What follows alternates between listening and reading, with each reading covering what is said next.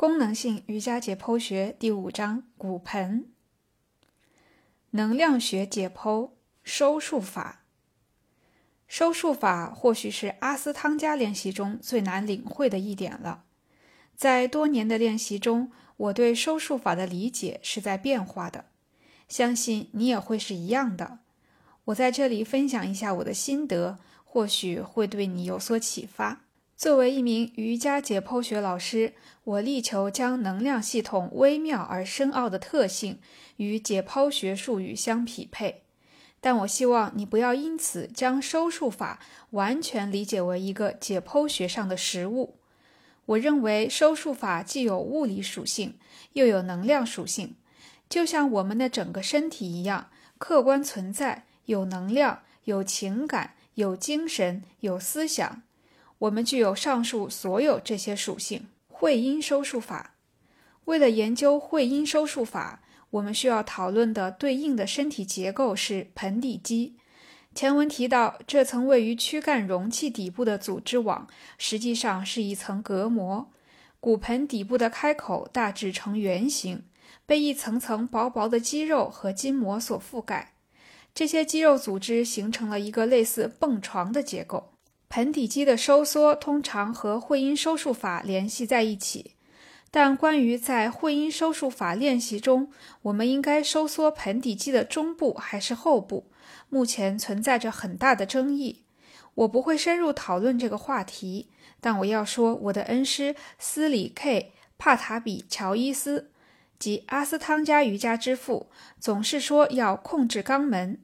我读过的《哈他瑜伽之光》的译本也有多处提到了同样的事情，也就是说，我们在会阴收束法练习中关注的大致就是盆底肌中的肛提肌，即提起肛门的肌肉，或者池尾肌及肛提肌的主要部分。我把收缩盆底肌视为通向会阴收束法状态的途径。物理上的肌肉收缩完成了两件事情：第一，它使我们与会阴收束法之间产生了意念上的联系，似乎我们的普拉纳及普拉纳表示能量会依从意念而行。所以，如果你在想着身上的某一部分，那么你就是在往那个部位输送能量。第二，盆底肌中的池尾肌的收缩可以刺激能量中心，防止能量经由盆底溢散或向下流动，从而达到会阴收束状态。当盆底肌收缩时，身体会发生变化，这些变化与核心肌群的描述相吻合。关于核心肌群到底是什么，存在着争议。盆底区域几乎总是争议的焦点之一。盆底肌是脊柱的基础，它们填充着骨盆底部的圆形开口。池尾肌可以帮助稳定骨盆和脊柱。想象一下，你非常用力地收缩池尾肌，以至于尾骨都快要碰到耻骨了。事实上，这是不可能的。此时，骶骨也会向耻骨靠近，骶髂关节就会发生仰头运动，脊柱就会在骶髂关节上方向后倾倒。相反，如果池尾肌完全放松，没有张力维持骶骨的稳定，那么竖立的脊柱就可能会向前倾倒。当然，其他一些肌肉和韧带也帮助维持着骨盆的整体性和脊柱的稳定性。这里需要强调的是，池尾肌是这一切的根基，所以说它在会阴收束法中发挥着作用也就不足为奇了。你应该还记得收缩盆底肌时会发生什么，下腹部也会同时收缩。不同的人对此的感觉会有细微的差别。有的人甚至会感觉到骨盆顶部和肋骨之间的背部区域及腰部也在收缩，这多半是因为腹横肌及最深层的腹肌的收缩，因为它与腰椎相连。还有一个因素影响着无形的会阴收束法与有形的盆底肌之间的联系，那就是呼吸。你甚至可以说，在瑜伽里，呼吸是无形与有形之间的根本联系。从无形这一层面上讲，呼吸就是普拉纳，或者说是生命力，它给了我们能量，赋予我们的肉身以生命的活力。从有形这一角度去思考，普拉纳是以氧气分子的形式呈现的。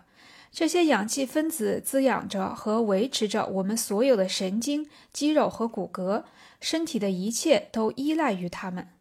当负责呼吸的膈肌位于胸腔和腹腔之间收缩时，它会对腹腔内容物产生压迫作用，并对盆底肌施加向下的压力。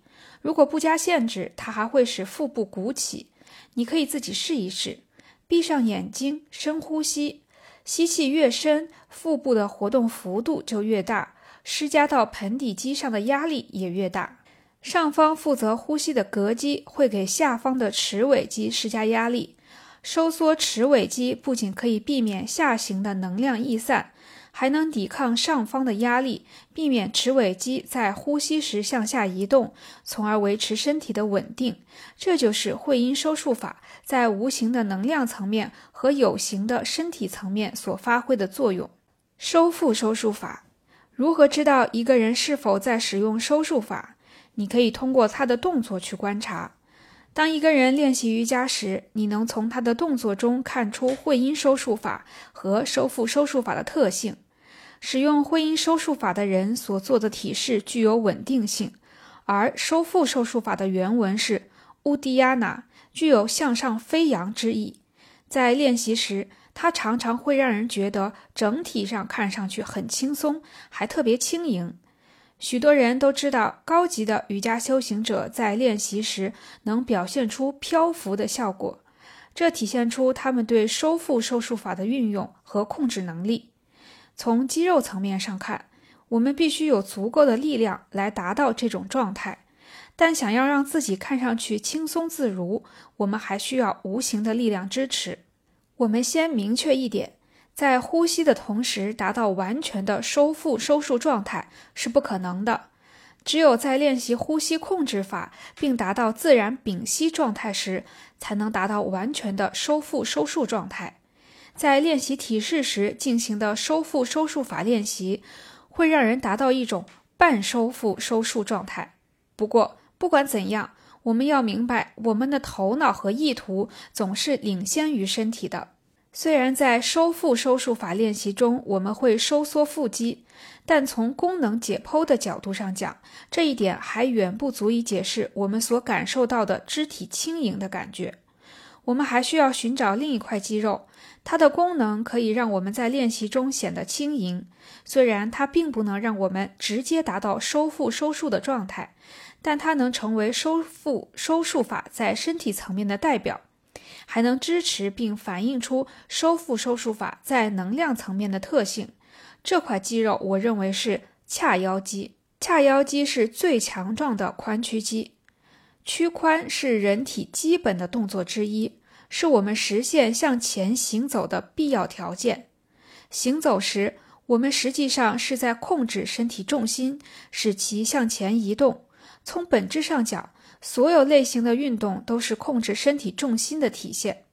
想想舞者优雅的舞步，或者足球运动员犀利的变向。髂腰肌所处的位置决定了该由它完成身体控制重心的功能。如前文所述。身体的重心位于骶骨顶部的附近，而髂腰肌是位于身体重心两侧的，每侧各一块，逐渐变细的呈管状的肌肉组织。它与重心所在区域的控制密切相关。在我看来，重心所在区域是身体的功能核心。在前跳、后跳，或是把身体撑起来做手倒立时，你就是在控制身体重心相对于身体基础的位置。在这些情况下，身体的基础就是双手。简而言之，学习控制收束法，就是学习与你身体的重心建立物理上和能量上的联系。有意识的，并能有效地运用髂腰肌，似乎可以让人进入收腹收束的状态。从而感受到一种轻盈且受控制的身体向上飞扬之感。至少你应该能感觉到轻盈感在逐渐产生，而这种感觉还会随着不断练习而强化。我们已经知道，在拜日式中向前和向后跳可以让我们与髂腰肌建立直接的联系。在这样的动作中，髂腰肌发挥着控制身体重心的功能。再加上手部和肩部给身体提供一个稳定的基础，你就能做出一个看上去既稳健又轻盈的缓慢而受控制的动作。髂腰肌的这一功能与腹肌及盆底肌的功能密切相关。会阴收束法和收腹收束法也是一样的，它们之间存在着相互联系，共同发挥着作用。下面我们来讨论一个有关收束法的另一个重要因素——呼吸。呼吸与收束法，呼吸孕育了收束法。以正确的方式呼吸是实现收束状态的必要途径。呼吸与我们对体内能量的控制和运用有着直接的关系。在瑜伽哲学里，我们通过对呼吸的控制来生发体内的能量，并与之进行交互。关于什么是瑜伽中正确的呼吸方式，目前存在着许多争议。较为古典的瑜伽类型，如西瓦南陀瑜伽，用的是腹式呼吸；一些新兴的瑜伽类型会在呼吸时保持收腹。还有一些瑜伽类型并不太关注呼吸。我目前对呼吸方法的理解，受到我作为一名阿斯汤加瑜伽练习者所采用的方法及所获经验的影响。我并不是说阿斯汤加瑜伽里用的呼吸法就是唯一正确的呼吸方式。我把这种呼吸方式视作发挥练习功能的一种技巧，而瑜伽中有许多的技巧。让我们来看看能不能用解剖学术语把会阴收束法、收腹收束法和呼吸联系在一起。会阴收束法又叫根锁，它和盆底肌有关，其目的是防止能量从躯干的底部向下溢散。收腹收束法也被称为上扬能量法，可以解释我们在高级瑜伽练习者的练习中所看到的那种轻盈感。而呼吸用的主要肌肉是膈肌，膈肌的形状与体内其他所有肌肉都不一样，有点像一个圆屋顶。在附着方式上，膈肌也是独一无二的。多数肌肉是从一块骨连接到另一块骨上，并会使这两块骨发生相对运动。而膈肌的后部附着在脊柱上。其他部分则以环形附着于胸廓底部，并一直延伸到胸骨底部的剑突处。其肌纤维呈上下走形，并附着在圆屋顶的顶部，被称作中心剑的部位。当膈肌收缩时，这些肌纤维会缩短，两端会相互靠近。膈肌有两种发挥作用的方式。从而导致了不同的呼吸方式。理解这两种方式，对我们从解剖学上理解会阴收束法和收腹收束法是如何作用的，以及它们对躯干所产生的物理效应非常重要。当我们吸气时，膈肌会收缩，其顶部会下降。在其顶部下降的过程中，它会牵拉环绕肺部的结缔组织囊。如此一来，胸腔中就会产生负压，肺部得以充盈。另外，膈肌的下降也可以将腹腔内容物向下推，迫使腹部随之下降。让我们深呼吸，试着做几次让腹部向外突出的呼吸，即腹式呼吸。深呼吸时，首先是腹部向外突出，在吸气快要结束时，胸腔才会充盈。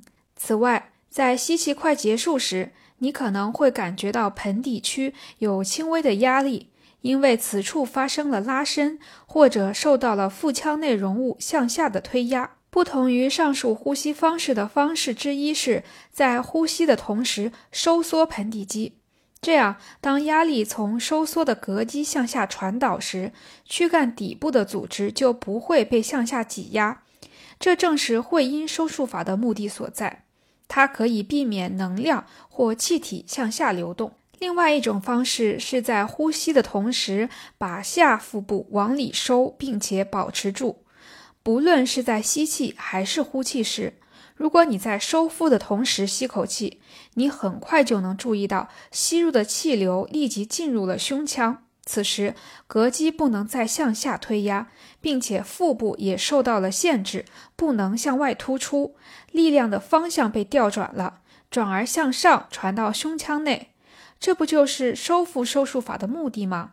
把能量、呼吸或普拉纳向上引导。如果我们在呼吸时保持收腹，膈肌就会被迫产生另一种运动，不同于平常吸气时膈肌顶部下降的运动。收腹时，腹腔内容物会使膈肌顶部的位置保持不变，于是膈肌纤维会被迫把最下部的肋骨往上拉。肋骨相对于我们的腹腔底部不是平行的，而是向下倾斜的。随着膈肌以这种方式收缩，肋骨的前部会抬升，从而扩大了胸腔空间。空间扩大，产生了负压，空气随之涌入。在体式练习中，使身体达到会阴收束法和收腹收束法的状态，会改变我们呼吸的方式。这种物理上的改变似乎也能反映出收束法在能量层面的意图，其中之一就是让我们获得一个焦点，借此在练习中支撑身体。另外，从宏观的身体的角度看，我们在运用收束法时，也会收缩与身体核心相关的肌肉。这可以帮助我们整合运动，同时稳定脊柱。因此，练好收束法对我们的体式练习会产生重要的影响。呼吸的限制因素，除了和收束法的相互联系之外，我们还需要提到影响呼吸的另一个重要因素——肋骨。我们有十二对肋骨，最下方的两对肋骨被称作腹肋，它们不像其他肋骨那样通过软骨与胸骨相连。每一对肋骨都和一块胸椎相连，但它们与脊柱的关系可不仅仅是连在一起那么简单。它们给脊柱提供支撑，增强了脊柱的稳定性。在上下两根肋骨之间有三层肌肉：肋间外肌、肋间内肌和肋间最内肌。这三层肌肉可以辅助呼吸，尤其是在需要进行用力吸气和呼气时。例如，在锻炼过程中，心血管系统承受着较大的负荷时，如果这些肌肉过于紧张，它们就会限制肋骨间的运动。就像其他所有肌肉一样，我们希望肋间肌的灵活性和力量能达到平衡。在练习时，你可以观察，当这些肌肉受到压力时会发生什么。你觉得在什么类型的体式中呼吸最困难？对我来说是后弯体式和扭转体式。初学者肯定会在练习这两类体式时感到难以呼吸，这是因为在后弯体式和扭转体式中，压力都会被施加到肋骨和肋骨之间的肌肉上，使它们处于拉伸状态。拉伸肌肉会增大其张力，这样肋骨之间要相互分离就会变得更为困难。如果你不能使肋骨彼此分离，那么在胸廓内的肺又怎么能充盈呢？瑜伽总是会告诉我们需要关注什么，以及需要加强什么。它会让我们达到舒适区的边界，然后在这个边界探索，又使这一边界向外拓宽一些，这样我们就能从中受益。在扭转体式中进行呼吸，就会让我们达到舒适区的边界。而变化会发生在这个边界上。当我们的感知能力到达一个边界，我们保持着呼吸进入那种状态，然后再尝试呼吸，我们的身体组织就会发生改变。